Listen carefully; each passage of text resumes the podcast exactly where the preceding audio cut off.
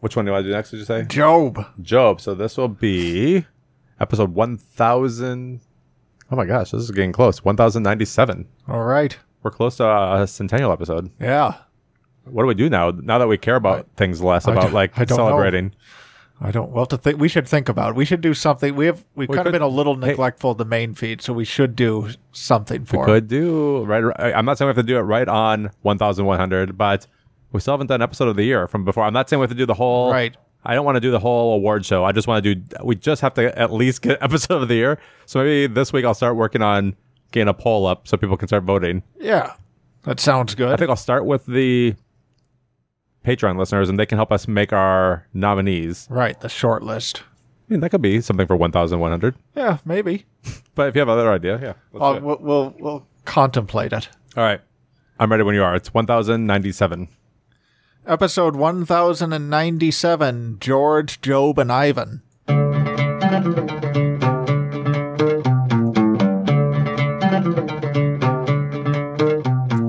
Welcome to the Sci Fi Christian, bringing you theology at warp speed. I'm Matt Anderson. I'm Ben De Bono. We're back for uh, not exactly connected to an episode connected to the Holiness trilogy we did, but but kind of tangential to that, I would say.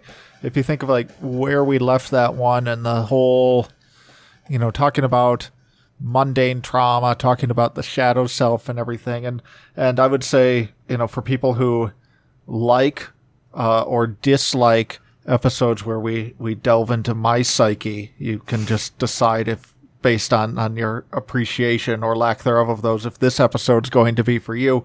But yeah, I, I wanted. I, I know we've talked about this for a long time. In fact, I think it was on an episode, potential episode list at one point, doing an episode on the Book of Job, because I've been very fascinated by the Book of Job for a very, very long time. So I'm sure I've mentioned it before. I think you're right. And now you've got me looking back in our old emails. I have a spot where I keep your ideas. Yeah, the thing about Job is that it's it's not a great one to, to search for.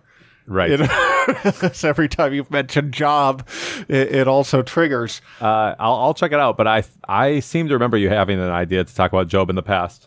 Yeah, but I mean, I've been I've been fascinated with Job for a very long time, going all the way back to at Epic Life when you know my pre-Catholic days, uh, the church plant that we were both part of. I I led a retreat at one point, and the topic of the retreat was the Book of Job, and we kind of walked through it and everything. And so, uh, it's it's one of those things that uh, I think you know, it's maybe a little silly to say what's your favorite book of the Bible, and I don't think I would say it's my favorite book of the Bible, even in that silly sense, but it's probably the book of the Bible that has fascinated me the most over the years. And it's interesting because it's popularly considered and I think this is a little dubious given oral tradition and everything, but it's it's considered to be one of, if not the oldest mm-hmm. written book of the Bible.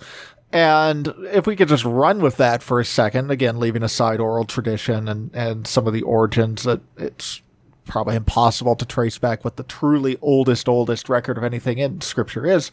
Like it's a, it's a really interesting place for the biblical tradition to start because it starts at such a, a primal place. You know, so if you haven't read Job recently, you're probably familiar with it in outline, but the basic premise is Job's a good guy. You know, he's he's one of the best. Uh, God's a big fan of his. Satan shows up in heaven and says, "Well, if I take everything away from Job, uh, you know, kill his family, destroy his property, all of that, then he's going to curse you." And so it's kind of this bet between God and Satan, which right there is fairly unsettling to, to, to think about.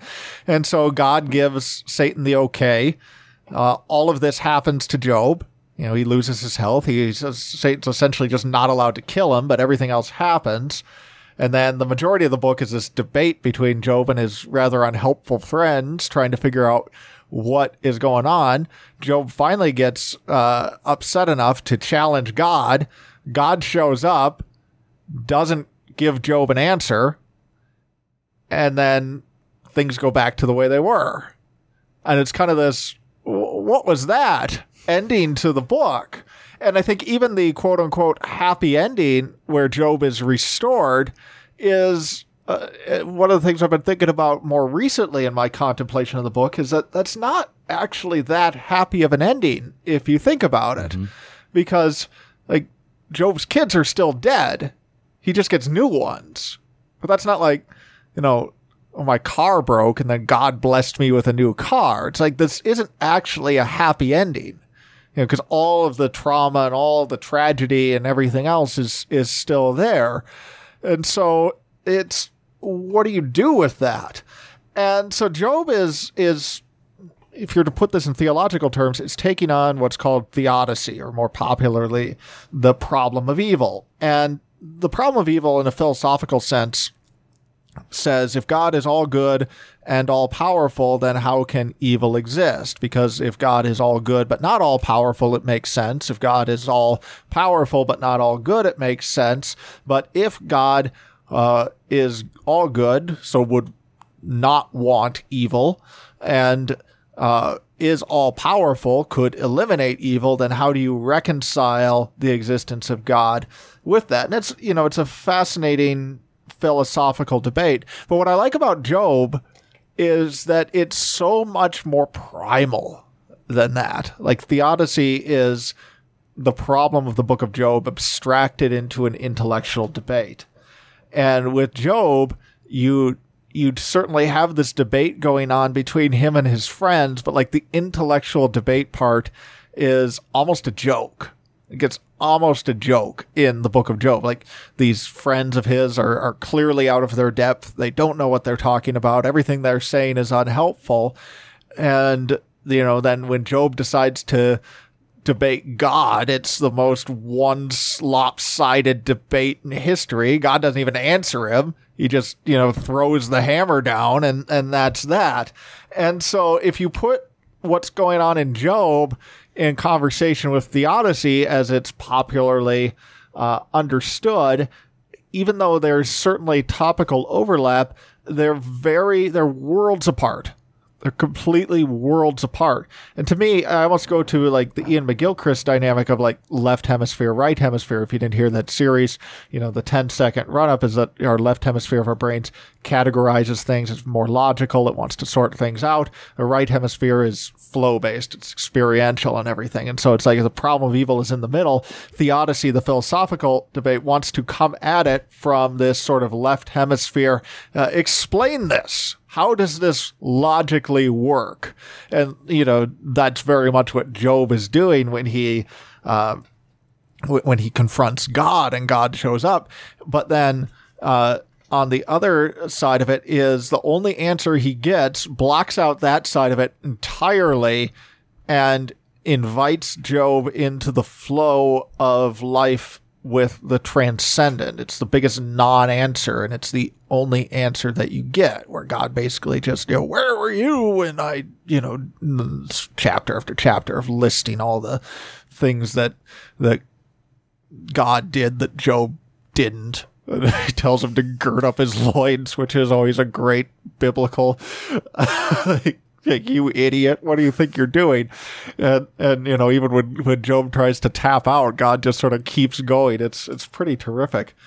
And I think that what's what to me is endlessly fascinating about that, maybe fascinating is even the wrong word, is like the theodicy as a philosophical problem I can engage with intellectually and be very interested in. And there's a interesting, uh, tons of ink has been spilled over the centuries on that. And, and I'm not going to say it's not a debate worth having, but what is in Job is none of that. What's in Job is the question that comes out when everything in your life has gone to hell and you're left dealing with that. And it's like, at that point, it doesn't matter what philosophical answer anybody gives to anything like that. You're just left there in this kind of naked, raw, bleeding on the side of the road state. And like that's where Job comes at the problem of evil with. And I was thinking about this. It's like the problem of evil tends to to come at uh, to be approached from, from a few different levels of experience. You know, there's recorded evil, like how can a good God exist with the Holocaust? How can a good God exist with the world of child abuse? And, and for some people, that of course is not uh, just recorded; it's experiential. But with things that maybe for a lot of us are not um, individually felt. And then you get this sort of acute suffering, you know, the death of a loved one, tragedy that strikes in your life. And then uh, you get the mundane suffering, which is what I was talking about in the Holiness trilogy. And I think I have a, a com- I was thinking about this today. I have a, a, good companion in that in Dante. It's like finding yourself in the, the, the dark woods because you had somehow lost the way. It's just like this piling up of suffering and small things, a death by a thousand cuts. And it's like, you know, that's where Dante finds himself at the beginning of, of, uh, Inferno and of the comedy, and it's finding your way through that. It's like that's the part of suffering that Job speaks to is that personalized suffering. It's like, yes, we can all recognize atrocities in history and want to figure out and suss out how does that work with God. Um, but there's something else when it, it comes close to home. And so what I want to throw out as we explore this a little bit is hit on a few different images uh, as you're kind of sitting there. So, I, uh, and, and contemplating this. So, you know, the title of the, the episode, Job, George, and Ivan, or whatever order I put them in when I said the title. Uh, of course, Job is Job. Um, but the the first image, the George, though, I want to contemplate a few images here of this, and and our first images come uh, in sort of this pending state of of experiencing acute trauma, mundane trauma, whatever it is, and you're complementing it. And so where my brain goes with, with this was with George Bailey in It's a Wonderful Life. Like It's a Wonderful Life has this reputa- reputation as this kind of schmaltzy, saccharine, crisp. We put it on Christmas because it makes you feel good, uh, and it does but like you rewind the movie a little bit, and what do you have? You have George Bailey on a bridge contemplating suicide. Like It's a Wonderful Life is actually pretty dark before you get to, you know, every time a bell rings, an angel gets its wings. Like that's great. But like there's this actual darkness that's there. And I think George Bailey, you know, his life just kind of falls apart through death by a thousand cuts. Uh, and finding yourself there staring into the abyss of this freezing river below him. And of course, Eucatastrophe hits and Clarence shows up, but it's like, forget that for a second. Like, you, there's just this powerful image there, uh, and the Dies Irae playing, and it's actually a much deeper moment, I think, in film than people give it credit for. And you, you just have this staring into the abyss. And it's like George goes on and gets his answer which is more than an answer I think Job gets and more of an answer than we tend to get in our life. But forget that part of the movie and just sit there in that pending state. You know, or think of like the Tree of Life, uh, the great montage in the middle of the that movie where contemplating the death of a child, the the mother in that movie is you hear her voiceover praying, "Where are you?" and then we get the you know the montage of creation through Tree of Life and so you're you're left with like to really contemplate the problem of evil in a Job-esque way. You have to start there. Like you have to start on the bridge, staring down into the water. And you have to feel this terrifying possibility that maybe that's all there is. Maybe there isn't enough of an answer to the problem of suffering. Maybe there's just nothing. It's actually a deeply nihilistic moment in It's a Wonderful Life. And so before we go on to what God's answer is, you have to first look there. And looking there, the image that occurs to me there is that that of a, a movie I just watched this last week called The Seventh Continent so the Seventh Continent is from director Michael Haneke. I don't know if I'm pronouncing his name right, uh, but his movies are, are, are typically not cheerful. Is this as you're going through the Criterion? It is. It is. Yeah. So so they have three of his movies there I can't uh, remember recently. yeah, I can't remember if you've mentioned it in the main feed, but Ben's closing in on completing his journey through the entire Criterion collection. I'm like 18 spines off, so we're getting close. May sound like a lot, but in light of the fact that it's uh, almost or no, over 1100, almost 1200 at this point. Yeah, so with only 18 left, it's like, well, that's you're basically done. Right, Yeah. basically done. And along the way, I had to watch this cheerful movie, The Seventh Continent. So, The Seventh Continent, um, like we've talked about how, you know, you often don't like disturbing movies. Right. Uh, and oftentimes movies you find disturbing. I do not. Uh, this movie deeply disturbed me.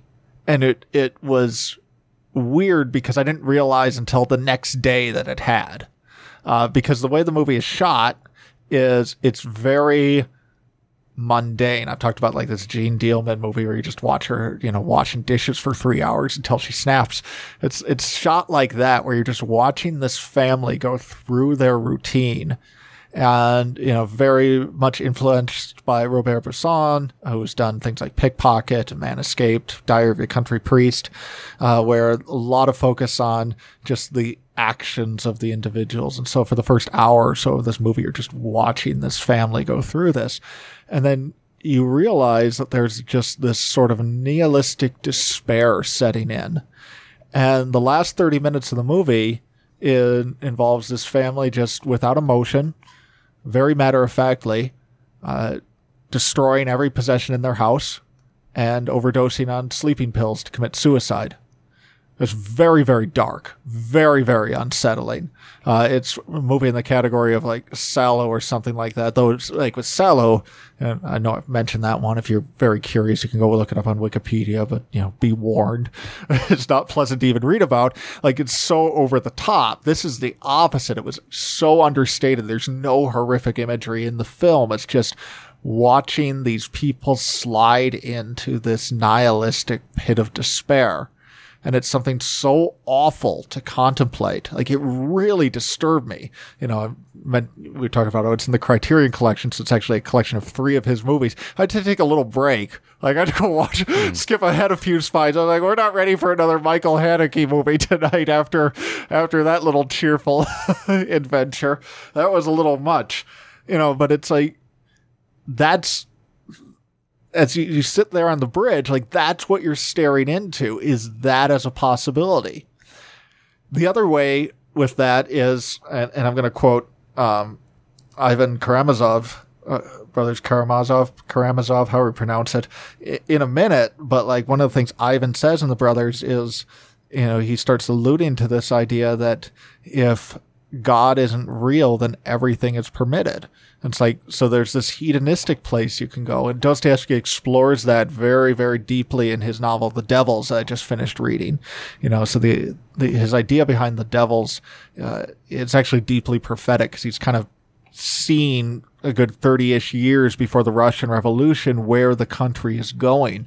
And that it's about a group of young revolutionaries who have sloughed off the old morality and have reached this sort of nihilistic place, and what's left there is hedonism and violence.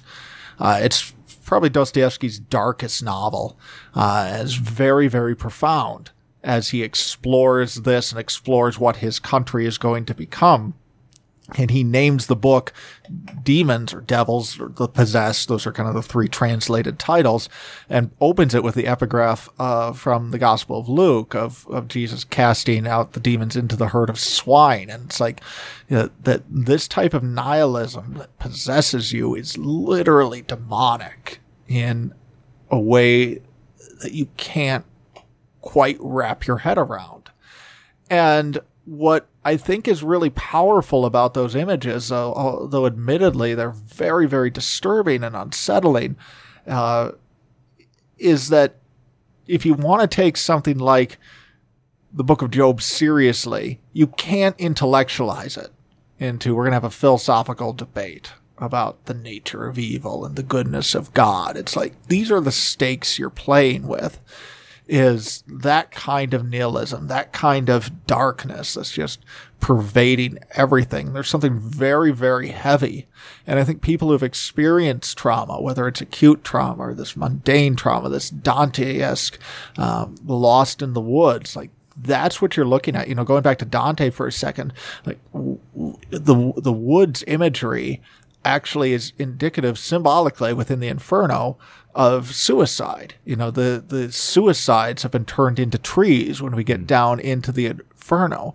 So symbolically, what Dante is alluding to there is not just, I'm a little confused. I'm not sure what to do about God. It's that I've lost my way and I'm staring into that void. You know, I'm on the same journey of the characters in the seventh continent. Of course, Dante would put it that way. Um, you know, but that's what I'm looking at. Like, that's the void. What do you do with that? And I think that, again, it's not that there isn't a place to have an intellectual response to the problem of evil, but unless somebody has looked there, I don't think they are at all prepared to give a response. Unless you've sat there and felt that void and you felt it creeping at the edges of your psyche in a very profound way. Uh, and just for the record, I am not suicidal as I talk about this being like my own contemplations, but I am somebody who's, who's, you know, especially over the last six, seven months, just felt that death by a thousand cuts. I'm not suicidal or anywhere close to it, but I have felt the edges of that void. It's a very dark place. It's a very, very dark place. And until you can contemplate that, you're not really ready to deal with anything. And so the alternative then is God's answer to Job, which is the biggest non answer in the world, which is basically an answer of transcendence. Like the answer isn't everything's going to be better. God does not say that. It is not a guarantee that this will all somehow be worth it in the end. It's not a solution. It is not a rational response. It is not, you know, philosophy. It's not even eucatastrophe in the way that George Bailey experiences. It's simply an invitation to the transcendence. That's why I think that uh, Tree of Life is so powerful because that's the same answer that movie gives. It's like, where are you? Well, I'm not going to answer that. Instead, what I'm going to do is take you back to the beginning moments of creation and show you transcendence through that process. I've been interested in rewatching that movie, and I wonder. We kind of did a deep dive like activity with um, Apocalypse Now, and I wonder if we could do that with Tree of Life. Yeah, yeah, that could. I mean, there's a lot there to contemplate. There's a lot, lot to talk about, and so you're kind of left like in the Book of Job with this choice. And it's interesting as we, you know, this maybe as a bridge episode to getting back to the Seeing at the End series, but then also from the Holiness uh, series, is I came across uh, this quote from Ivan in, in Brothers Karamazov uh, today, and I. Uh, I'm very excited. One day, maybe not that far off. We're going to do a deep dive on Brothers over in the uh, the, the the extra feed, which uh, is at patreon.com forward slash the sci-fi Christian. So if you want more of this, uh, Patreon, the, the Patreon, yeah, it's good good stuff. And what's tragic about Ivan? So if you haven't read the Brothers Karamazov, there's there's three brothers, um, and the two that will you know, just for simplifying this discussion here, is there's Alyosha, who is a holy fool. You know, Dostoevsky novels always have a holy fool in them, somebody who is, in the world's eyes, deeply naive, but but is possessed by this profound faith. And Alyosha is uh, has been living at a monastery, and he's being at the beginning of the novel sent out into the world by his elder monk, uh, Father Zosima, who who's there, and as he's sent out into the world, one of the first conversations he has with Ivan is with his older brother Ivan, who sees. Actually, I don't remember if Ivan's older or younger. So if you're if there's any brothers aficionados out there, and I know there are, don't don't don't uh, jump on on me too much there. Um, but he and Ivan have this great conversation fairly early in the novel that actually is one of the novel's most famous sections of this sort of story within the story of the Grand Inquisitor. We're not going to really dive into the Grand Inquisitor that much, but Ivan lays out his own views on the problem of evil in this. And his answer is very tragic because he gets so close doesn't get there. He says, Let me tell you that in the last analysis, this world of gods, I don't accept it, even though I know that it exists, and I don't admit its validity in any way. It isn't God I don't accept, you see, it's the world created by Him. The world of God I don't accept and cannot agree to accept. Let me qualify that. Like a young babe, I am convinced that our sufferings will be healed and soothed, smoothed away, that the whole offensive comedy of human conflict will disappear like a pathetic mirage, like the infamous fabrication of the Euclidean human mind, as weak and undersized as an atom, and that ultimately, during the universal finale, at the moment of eternal harmony, there will occur and become manifest something so precious that it will be sufficient for all hearts, for the soothing of all indignation, the redemption of all men's evil doings. All the blood that has been shed by them will be sufficient not only to make it possible to forgive, but even to justify all the things that have happened to men. And even if all that, all of it, makes itself manifest and becomes re- reality, I will not accept it, and do not want to accept it. Even if the parallel lines converge, and I actually witness it, I shall witness it and say that they have converged, but all the same, I shall not accept it. So you go back to like this Iain McGilchrist dynamic left hemisphere, right hemisphere. There it is again. Like, answer to the problem of evil is that you're not going to get an answer so long as you are in Ivan's boat, where the two parallel lines, and he's that that's a reference to earlier in the chapter where he's talking about the sort of Euclidean geometry of this is the world God has created, and these parallel lines can never intersect. So even if the possible impossible happens, I won't accept it because I know that it's impossible. And when you approach the problem of evil, demanding that answer, in a sense, that's what you are asking for is an explanation for how the impossible can become possible. And the only answer that you get is that you aren't going to get an answer to that but that somehow those two lines are going to intersect. That's it. That's it. And it's deeply unsatisfying. You know, I think that's like the brilliance of the book of Job. I'm going to say something that I don't believe this strongly, but I'm going to say it to make a point. If it wasn't for the book of Job, I don't know that the Judeo Christian tradition would have the moral authority to speak on the problem of evil because again, I'm saying that more strongly than I, I, probably actually feel, but that's how profound that idea is. It's like if if evil exists and it does and God exists and he's good and then you feel that suffering in a profound way, the only path forward is the flow of reality, the flow of the transcendent, the Dantean journey through hell you don't get an explanation. Just like Dante doesn't get an explanation, but yet somehow when you reach the beatific vision at the end of Paradiso, things are okay. Somehow eucatastrophe intervenes and George Bailey doesn't jump over the bridge and things are okay. And probably the greatest answer that is given in the book of Job is that if you aren't willing to do that and you insist on an answer, then you wind up where Ivan is. And where Ivan is, is on that same road as the characters in Devils. It's on the same road as the characters in the Seventh Continent. There is endless darkness there, and the alternative doesn't make sense, but it is the only alternative you get. That's my thoughts on the Book of Job. Nice, nicely done. I I like it. I like this return to some of the theological talk, and so uh, I was just looking back actually when did we where did we leave off with uh, the holiness trilogy? It wasn't that long ago april a couple months back. Yeah. and we've been doing a lot of reviews since then but we're back to it now so Right. thanks for bringing it back. Getting back to Iain McGilchrist very soon, maybe even next week. all right. What else we got? There's, there's some other things you mentioned. Potentially business advice from ben if you can remember what that Yeah, was. yeah we, we can do that sometime. the news? Maybe we'll bring back the news. I, I put a call out you know on episode 1095 i put a call out listeners if you love the news and you've been missing the news episodes And has anyone answered the call? email me at feedback at com zero again Yeah, zero so i think nobody likes the i think the signs are clear i kind of like them because we get to chit chat about what's happening in current news. Well, here's one piece of news just for the trail end of the episode. Uh, Cormac McCarthy died this last yeah, week. One of the greats. Yep. Uh, we're on the Patreon feed. We read through the book poster, which, if you're not familiar, is a poster of books. Yeah, and to uh, read. Yeah, we have, we have Blood Meridian coming up on one of our next. You're going to recommend it?